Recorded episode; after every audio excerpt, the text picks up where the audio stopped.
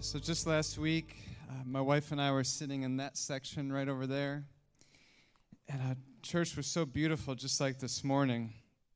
And it was really overwhelming. Uh, when I came in, we had been away for just a little bit, and, and I came in, and worship began, and I saw the lights. Where's Anaji? Did he leave? That's all right. I'm sorry. If he, maybe he'll come back. If not, it's okay. Uh, but I saw the, the experienced the worship and the lights, and I saw the, the screens, and I was looking at the diversity on stage of individual, and not only the diversity, but I was looking at the stage, and and Jeff is somebody on guitar has been an encouragement in my life for so long. I mean, he's been at this church forever. I mean, even yesterday, as I'm preparing this message, he texts me encouragement. And I remember, oh, Najee, Oh my goodness. Just just for like another couple minutes. I remember the first time I ever experienced a Najee uh, playing piano and ministering as music director, like seeing him take command in that way. And I think a, uh, you know, other individuals, Rachel Shipman and her husband, we've you know, celebrated holidays together, like so many years of memories. And I was reading this morning of um, Psalm 93 and just being reminded what the scripture says of being planted in the house of the Lord because you understand, everyone at home here, everybody hearing my voice, you cannot experience the fullness of the body of Christ until you're planted in it. You hear individuals like Jenny, and we talking about small groups and all these things, if you're not careful after a while, it can just start to sound like church. But what it is, it's your pastors wanting you to know the body of Christ, wanting you to know your church. I want to look at everybody and say, especially right now with what we're facing in life and all that's ahead of us as we rebound in such a powerful way um, as a culture and as the church post pandemic. You know, I'm speaking that in faith uh, we need to be planted within the body of Christ. So I encourage you to pray about that, think about that, and also I pray that you realize uh, just a, such a unique place that God has allowed you to be listening, watching, or present this morning. I'm going to take a moment to pray. We're going to jump right in. Thank you, Najee. Jesus, we're so grateful. We're grateful whether we're home right now or we're in person. We're grateful for the commitment of your presence. We're grateful, Jesus, that you said that it would be better for you to go away because you had committed to us that when you went away, that you would leave us with your presence, the Spirit of God, the Holy Spirit. And here we are today, at home or in person, experiencing the benefit of the Comforter, of you being in our midst. And Lord, it's not something we have to force. It's not something, it's not like a first date. It's a promise. You don't break your promises. That if we have relationship with you, right now you are living on the inside of us and we are temples of the Holy Spirit. And Lord, I want to pray right now for everyone hearing my voice that doesn't yet have a relationship with you or has drifted from relationship with you, again, at home or here. I pray that this morning that we would feel your kindness drawing us to repentance and an acknowledgement of need for you. In Jesus' name, everybody says, Amen. Can we thank Anaji one more time? Blessing. You know, if I were to title this message, which, you know, really don't do that, but if I were to, I would call it uh, Love is Not Fair because it's not. Um, you know, things that are fair balance, like a spreadsheet. But if you've been married uh, for more than a couple years, you've experienced in the giving and taking from one another that love is what? Love is not fair.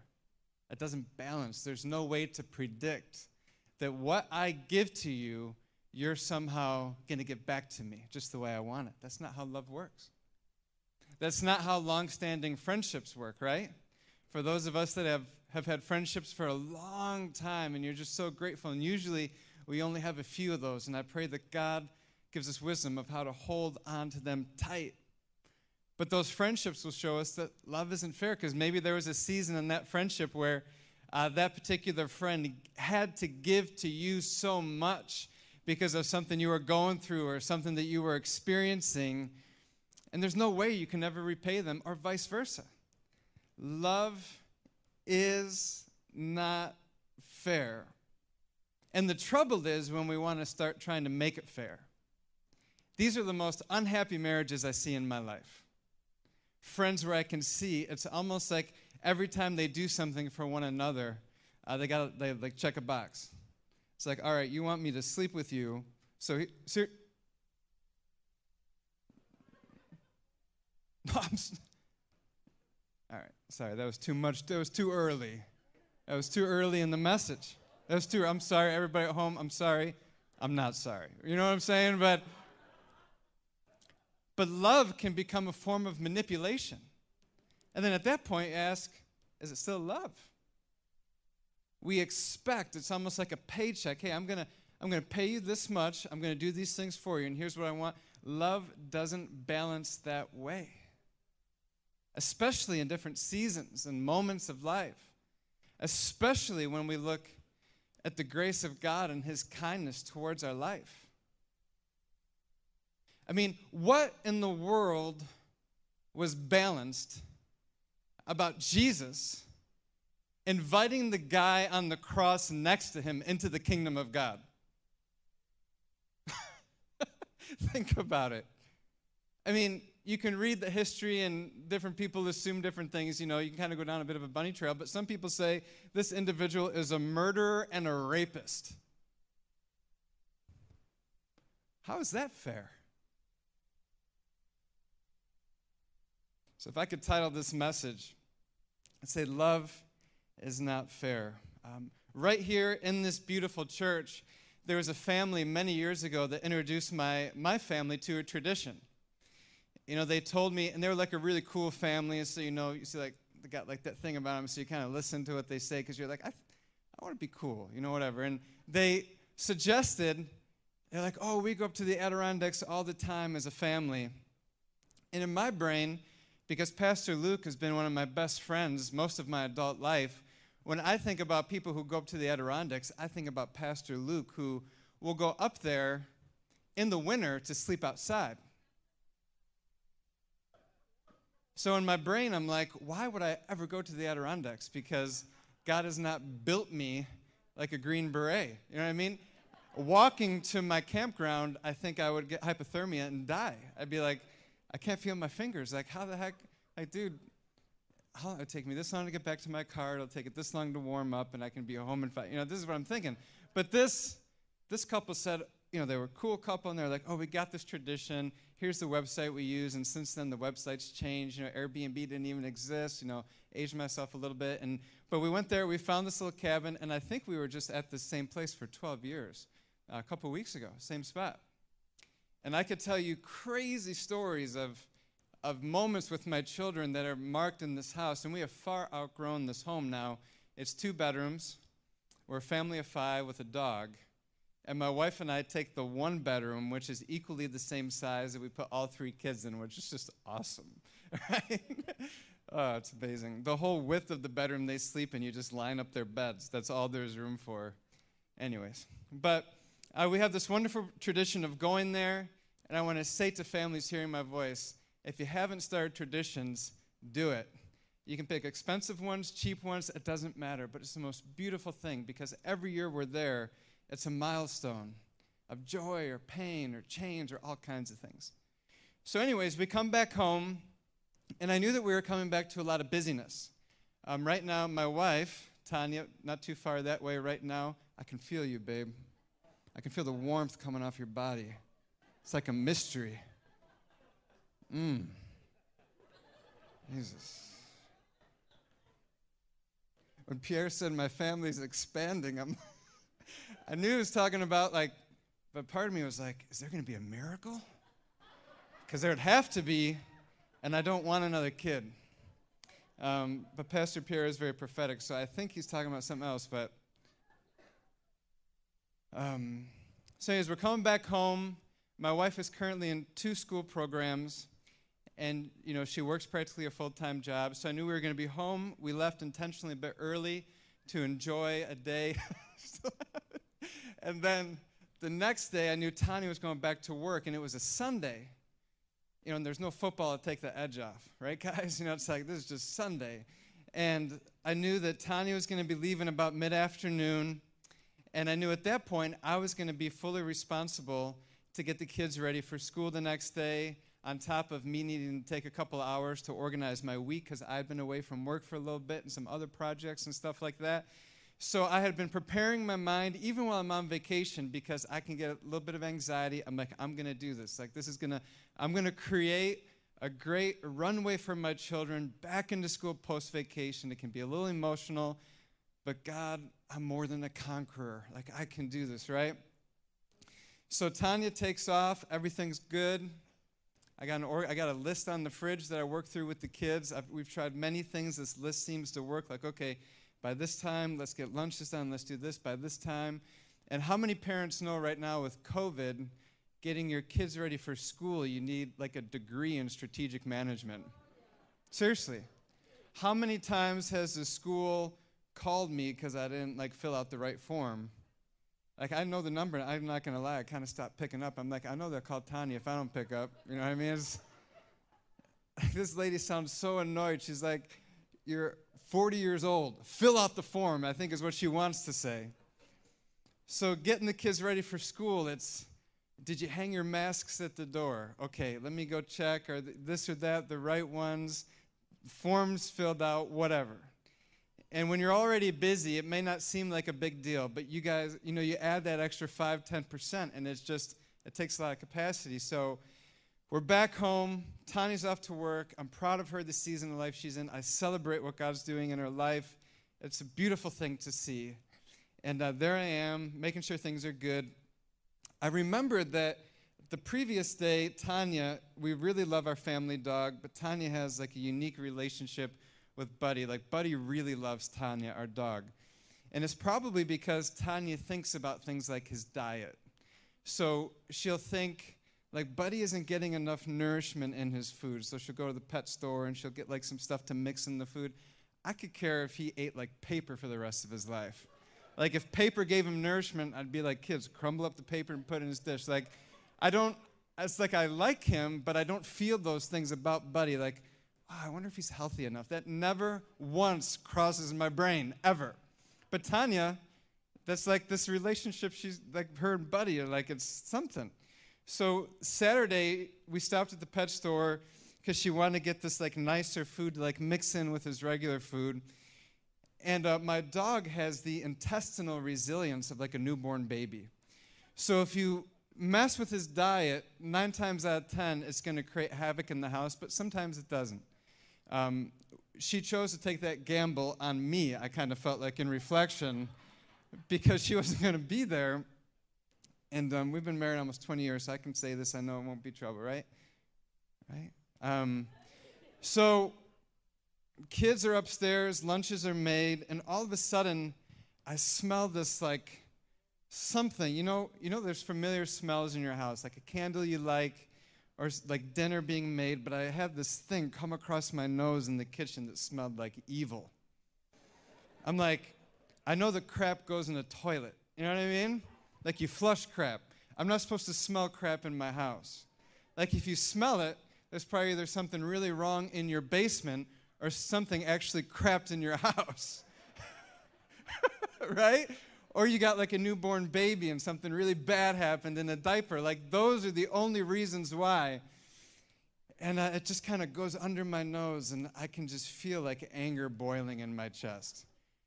I like the last thing I have capacity for right now. And I know when my dog gets sick with food, it's not going to be like this really quick cleanup. Some of the pet lovers know what I'm saying.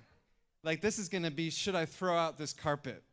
Like, should I? So I walk in, and there it is a golden doodle blessing. You know what I'm saying? Purebred garbage on my carpet.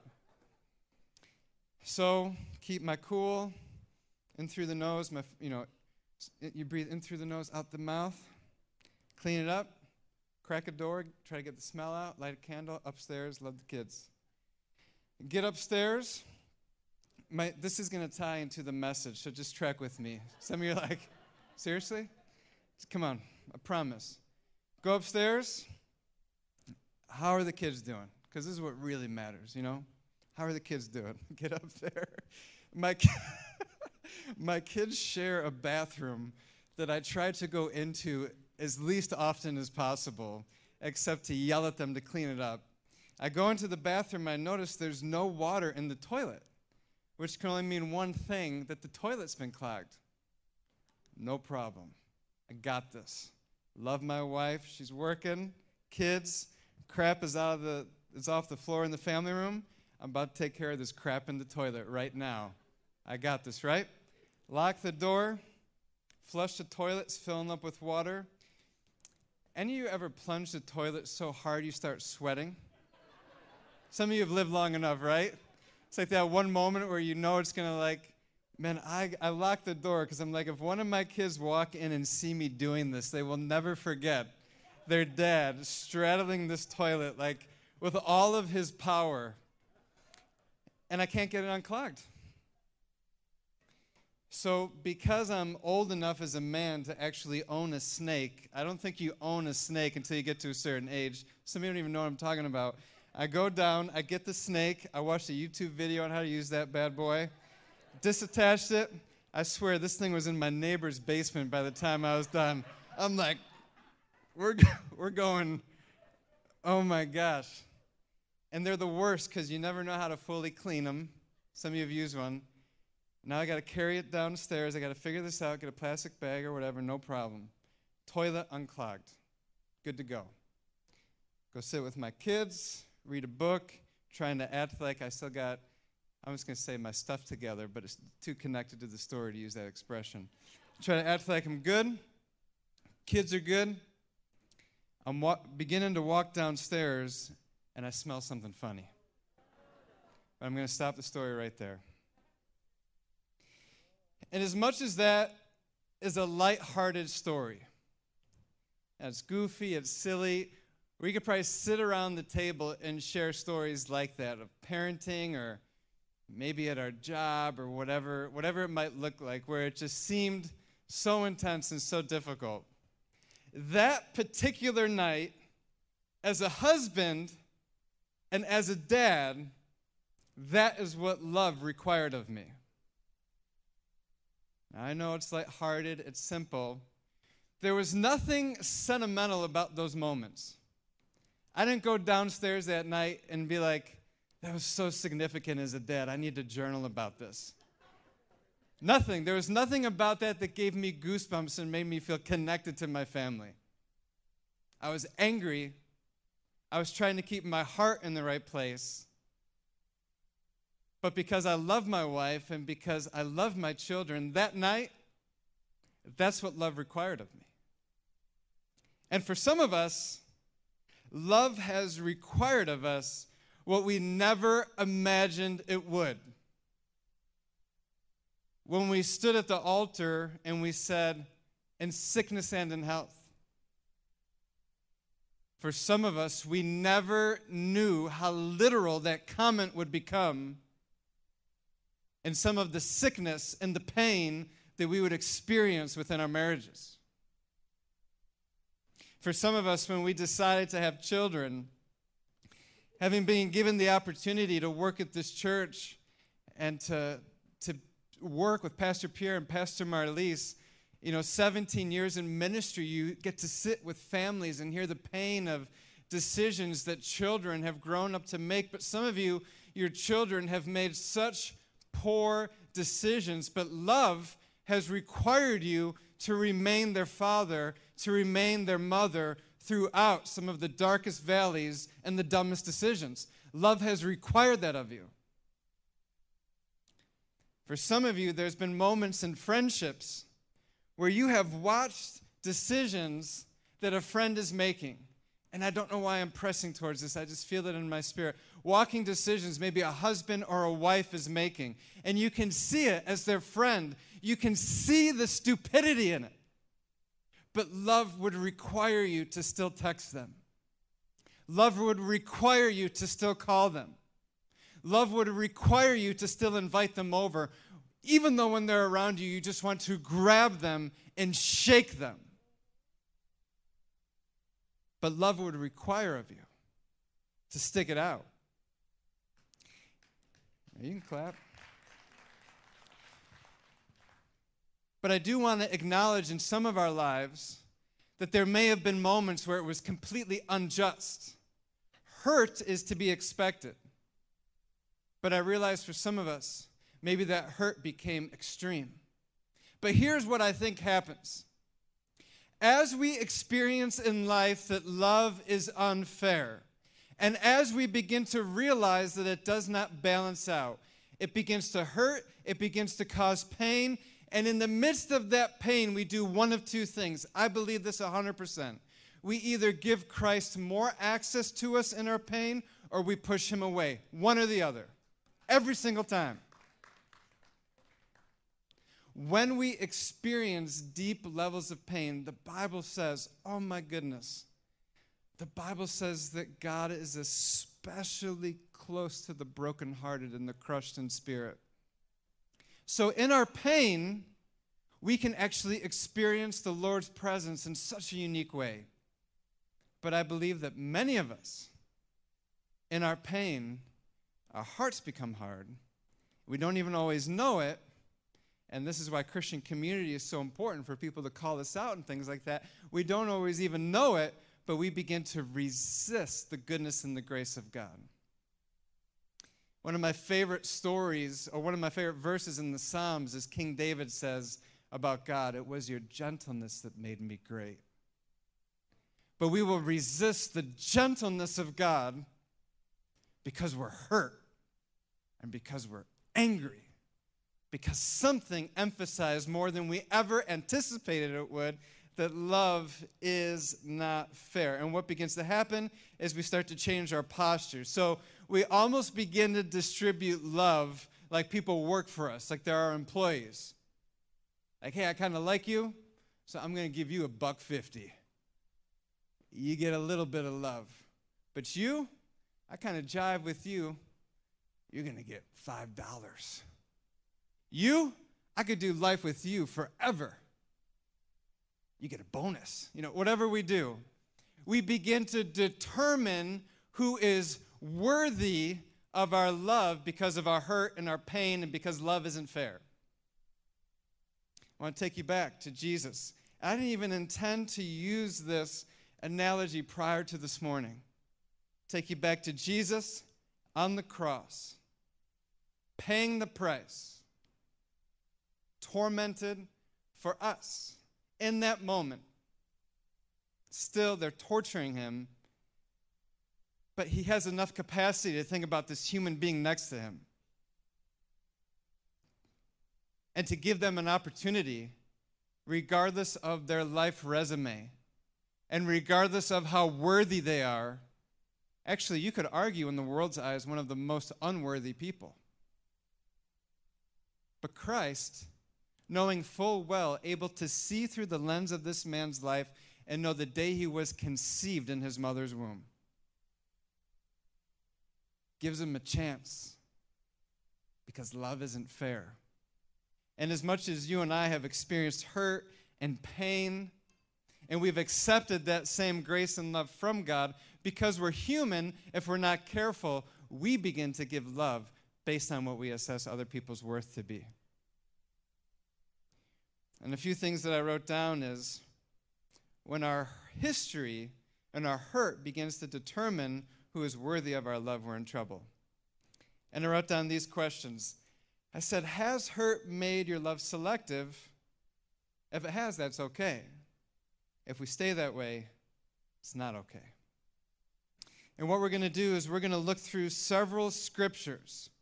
And to me, this is when it can become a bit difficult, at least when I'm listening to a message. So I want to present a challenge to you. I'm going to talk you through many verses here.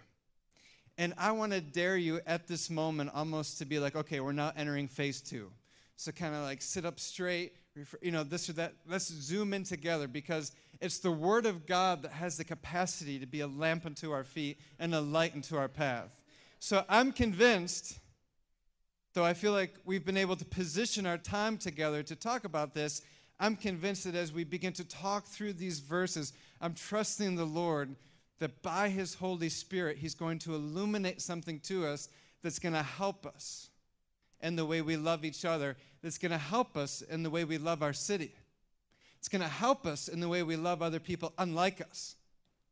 It's going to help us in the way we love people who post really stupid things on social media, but they're actually not stupid people. They just never should have been given a smartphone in their whole life. They're far less stupid than they seem. But for some reason, when they're sitting there with their phone, stupid falls on them. Serious. I'm going to pray that God would help us in this moment because love is unfair to even love the people that post the stupid stuff.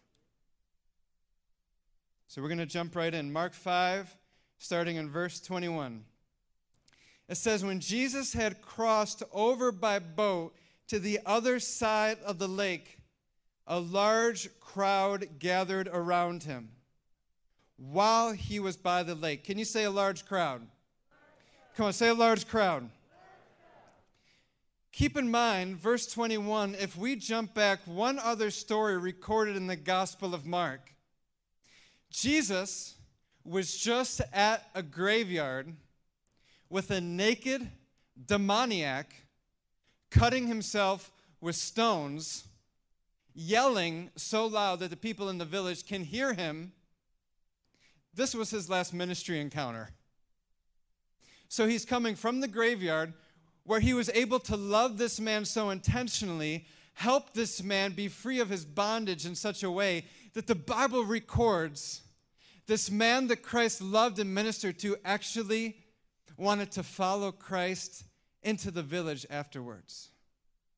Someone who hadn't been welcomed in the village for many years now has gained confidence and comfort because of the love of God to not only want to go back in the village, but to want to go back in the village with Jesus. So Christ is coming out of a ministry moment like this. I don't know about you, but if I had just spent a few hours caring for a naked demoniac cutting himself while I'm talking to him, I'd probably be like, I'm going to go on a walk or something like that. You know, Jesus is in the boat, he crosses over. Immediately, crowds begin to press in on him. Verse 22, it says, then one of the synagogue leaders, please keep in mind, these are incredibly powerful people, the same group of people that had the power, the wealth, and the influence to persecute Jesus and drive him to the cross. This is a powerful governing body. An individual, one of the synagogue leaders named Jairus, came when he saw Jesus, he fell at his feet. Imagine with me a very prominent political leader coming and falling at the at the altar in front of all of us on their knees. This is what we're talking about. Jairus, clearly well known in the community, synagogue leader, powerful, but desperate enough in a crowd where he's well known to fall on his knees in front of Jesus, right at the feet of Christ. Verse 23 He pleaded earnestly with him, My little daughter is dying. Please come and put your hands on her so she will be healed and live. So, somewhere in Jairus' life, he has heard about the hands of Jesus. That there's something about Jesus. It's, inter- it's interesting, right? The centurion soldier, when he needed a miracle, he said it to Jesus if you just speak the word. So the centurion maybe heard about the words of Jesus. Jairus has heard about the hands of Jesus. And he says, if you'll just Come along and you touch my daughter. I know that she will fully recover, that she'll be well. My little daughter's dying. Please come, put your hands on her so she'll be healed and live. So Jesus went with him. Something else I just love about Jairus, it was actually emotional for me when I was reading the story because I have a 13 year old. And I was thinking about being in a situation like this, and I love that he calls his daughter his little daughter. I mean, she's 12 years old. I have a 13 year old. It's no longer a little girl anymore, but this is a dad who loves this girl, my little daughter, my 12 year old. We continue to move on to verse 24. So Jesus went uh, with him, and a large crowd followed and pressed around him. Can you say a large crowd one more time? A large crowd. Verse 25. And a woman was there who had been subject to bleeding for 12 years.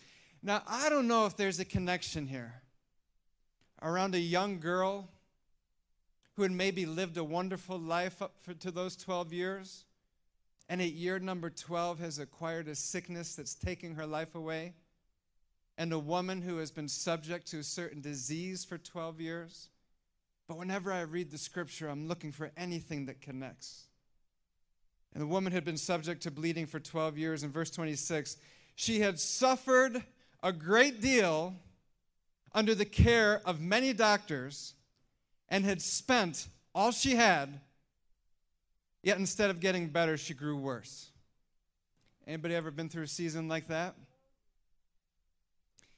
It could say, and they suffered a great deal under a manager and went to many different jobs. You could insert anything in there. Suffered a great deal under financial strain and went to many different financial advisors. You could put almost anything in there, but we're looking at an individual who has suffered, who has gone from person to person to person to try to resolve an issue that is dramatically impacting the quality of her life. And the more that she goes and the more that she spends, the worse she is getting. But there was a thought that came to mind as I was reading about this woman. I thought to myself, you know, but she could have been home. I mean, after 12 years of having a disease, that the more you study it was a notable disease that would be obvious and clear, really not able to be in public for long periods of time. Many people in the community knowing that she had, I mean, word spreading, she spent all that she had. We don't know if she was wealthy and if she spent her whole, whole inheritance or if she was practically broke to begin with. We don't know these things, but we know that she is an individual that would really have every right to be home and isolated and just to feel bad about herself. But no, something in this woman caused her to have a desire to press into the crowd. And as I was reading this, I had this sense in my spirit. It's like all of us watching church right now and all of us in this room. We may have situations in life that are very difficult. Some of us, we might have a marriage that's holding on by a thread we might be going through a very difficult season in our business or in our mental health or in our physical health. We might be facing extraordinary persecution in one way or another, but I want to look at everybody, look at my face through that lens, and everybody in this room, and I want to say to you, but if you hear my voice, you are still pressing into the crowd. Hear what I'm saying? I don't care if you hear my voice and you're on a podcast, you're listening to me, it's Wednesday, you skip church. If you hear my voice right now, I'm saying to you, you are still pressing into the crowd.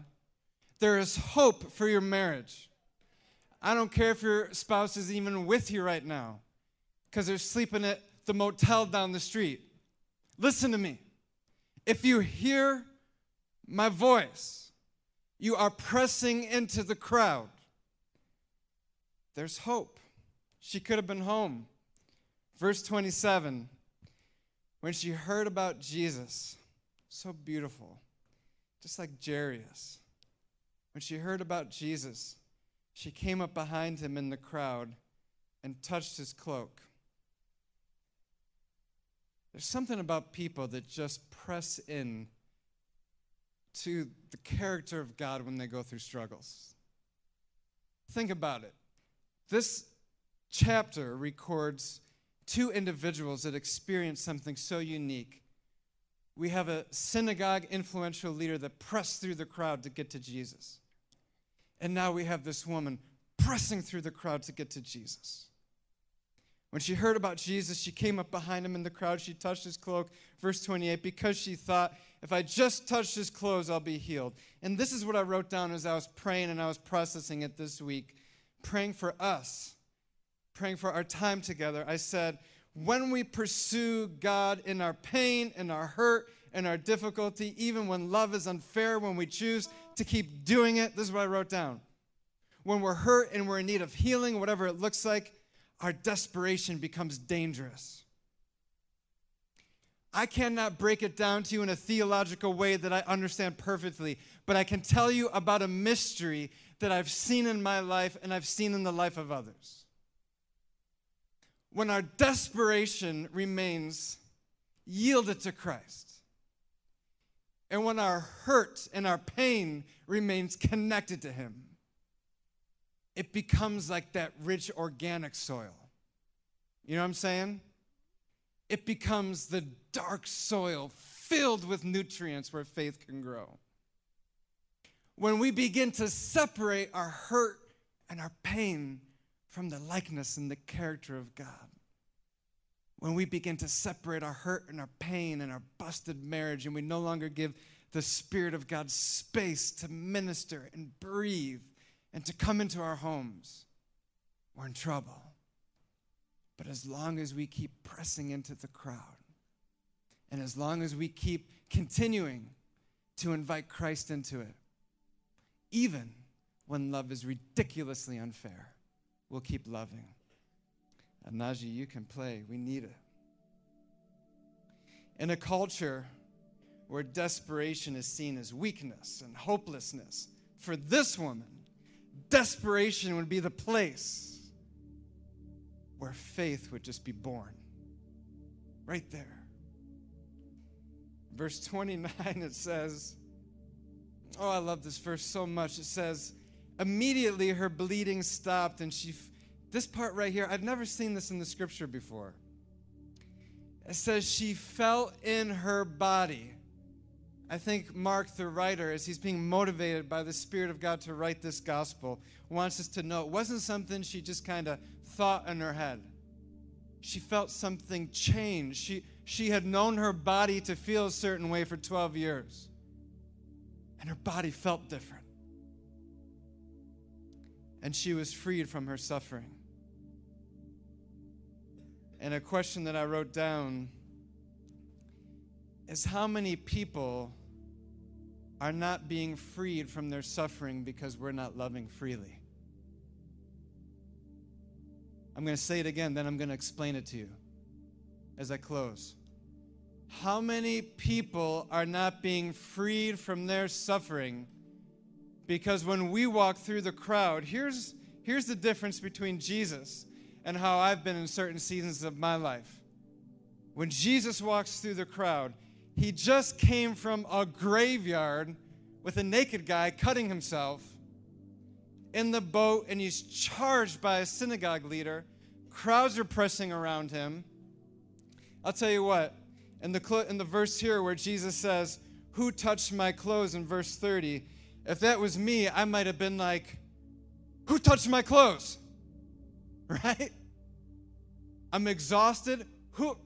It's like when my kids walk around the kitchen. Sometimes I feel like they just grab a bag of chips and just crumple it up and like just let it all over the kitchen.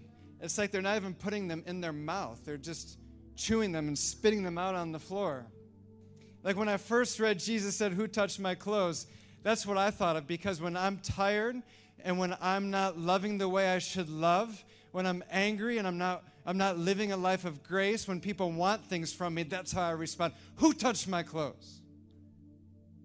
But in verse 30, we read, At once Jesus realized the power had gone out from him. He turned around and said, Who touched my clothes? I think that Jesus' expression of who touched my clothes was a curiosity because he chose to be the kind of individual to set an example for us to love even when love is unfair and even when I'm tired and even when I feel like I'm out of capacity and even when I feel like I've loved so many times and people have hurt me, they've stolen from me, they've taken things from me, but here's the difference. And this was an image that the Lord gave me when we were in seminary. I had the privilege, Pastor Pierre, Pastor Marlise made a way for many of us to go through seminary. And I wrote a paper on this. And this is what I felt like the Lord was saying to me. He was saying, Chris, Imagine Jesus walking through the crowd, and the hem of his garment is flowing freely as an expression of anyone can grab the hem of that garment.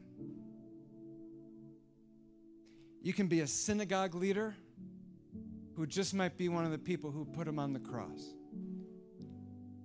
Or you can be a woman with an issue of blood that's out of money. But that hem is flowing freely through the crowd. People stepping on it, two people that have the courage to grab it. And I felt like the Lord said to me, this was my, my impression that I sensed. He's like, Chris, you've begun to live life holding the hem of your garment.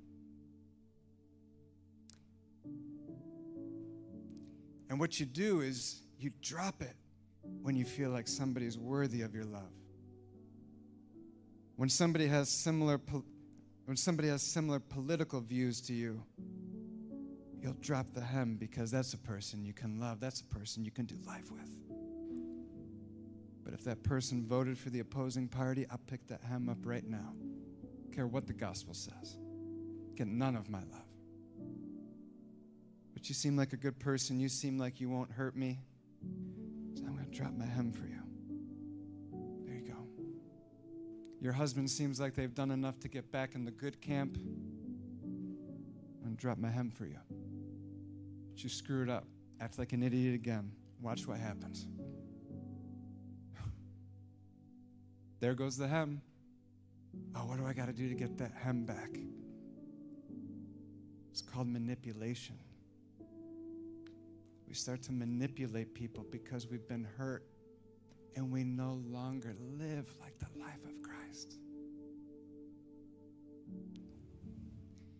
Man, I, I don't know if in my lifetime, if there's ever been a more prominent time where Christ followers need to be living in Rochester, New York, with the hem of their garment down, creating space for conversation of how to live and be the body of Christ, serve this community, and serve the body of Christ. And that goes for anywhere you're watching from right now. Ah, but our views and our temperament have caused us to pick that hem right up. How many people are not being freed from their suffering because our hurt has got our hem all bunched up. And let me pray for you. Let's pray together. Jesus, I know the process that in your kindness you've walked me through to even feel confident enough to share this message. So I know that you are a God.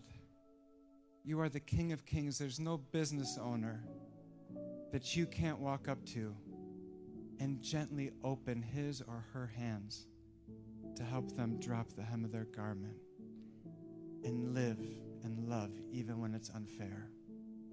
There might be managers that take from them again, there might be partners that hurt them again, but Jesus, would you open their hands? And as I pray right now, I know there's a wife hearing my voice. And I pray that Jesus would give you the courage right now. Yes, I agree with you. If you open your hands, you might get hurt when that hem drops to the ground. But who the heck wants to live the way you're living right now for the rest of your life? Lord, I pray right now for any parents hearing my voice and man, your kids have ticked you off, so you don't respond as quick when they text or call or Facebook message you or whatever. You're holding that hem when they're good enough. They give them a tassel.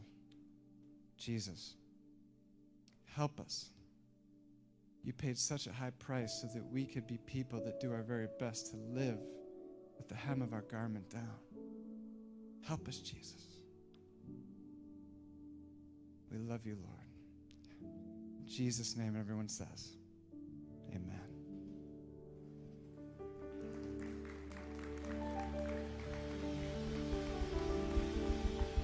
What a beautiful message that was today. I just, I personally want to thank you, Chris, just for letting God to use your heart in this season to bring that word to us today. And if anyone here in this room or online, uh, found that this message spoke to you today, I want to encourage you to get into a group. If you're here, we would love to talk to you out in the lobby. If you're online and you're watching, you can text groups to 313131, and we would love to help make that possible. We know that uh, being in groups is a life changing thing that we have the opportunity to enjoy with others. And with as we begin to wrap up, I also want to remind you that first Wednesday is this week. So if you woo, if you guys have not signed up for that yet, we have a link available on our website, and we would love to see you guys here on Wednesday. If not, we will see you on Sunday. We love you, church. Have a great week, and we're praying for you.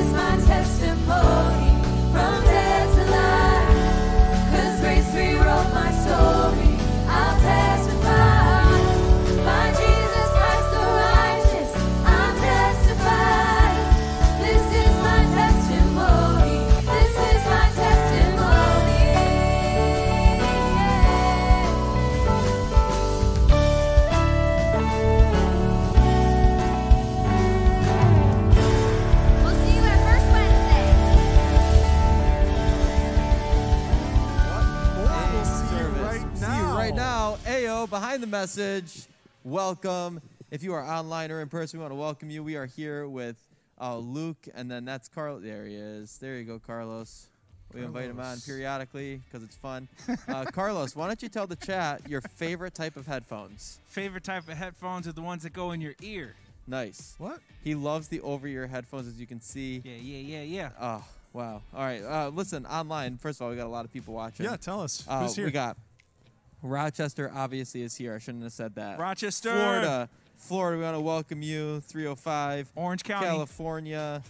There you go. Orange County. Virginia. New Jersey, Pennsylvania, Massachusetts, Michigan, Keep Arizona. going, Keep going. Minnes- Arizona, Minnesota. Yeah. it's a song.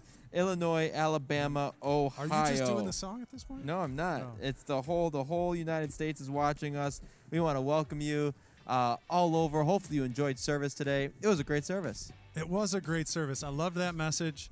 I love Chris's stories. He's a great storyteller. Man, I've known him for a long time, but he is very funny. Yeah, he's yeah, he is funny. Very funny. Yep, he's got You know? such matter of fact stories. Yeah. Yeah, And he Matter helps of you, fact. helps you know that when your life is falling apart, somebody else's as well. yeah, and so you're in good company Yeah. here at the Father's house. And with that said, if you are new, Carlos, if you're new, you can text the Father's house all one word to nine four zero zero zero. He did not catch that. No, cue you from One did not. word. And all one word. All one All word. one The. Father's house to The Father's ninety-four house. thousand. 94,000. And you, uh, by the way, kids had an unboxing today. Did they Yes. not? At the It was 10:30 amazing. live It was show. amazing. Yep. Yeah. Eliza was on. She won the Kahoot last week. And Nice. she had a blast. And Eliza's 24, 25. Year old? Yeah.